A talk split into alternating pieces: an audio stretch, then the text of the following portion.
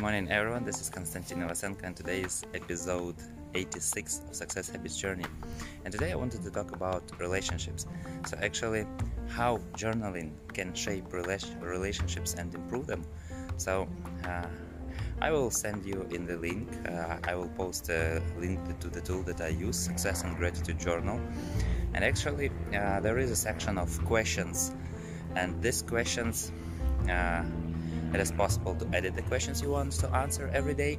And actually uh, with the relationships uh, i set up my questions about uh, what uh, good can i say about my wife today? What good can i say about my kids today? And actually this reshapes the focus.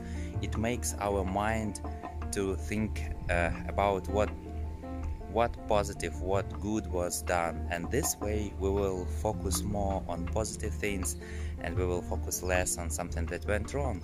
And in this case, our relationship will build up. And this is very good tool not only with the relationships but with, with anything that uh, you are occupied with and you want to improve.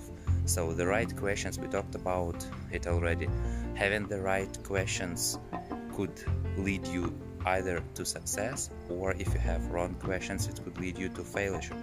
So uh, in this case it is very important to ask yourself right questions. And having the success and gratitude journal helping as a tool it is a great thing uh, to have. And every evening answering this question will help shape relationships or whatever you want to shape. So think about it maybe use this tool as well and have a great day. See you tomorrow. Bye bye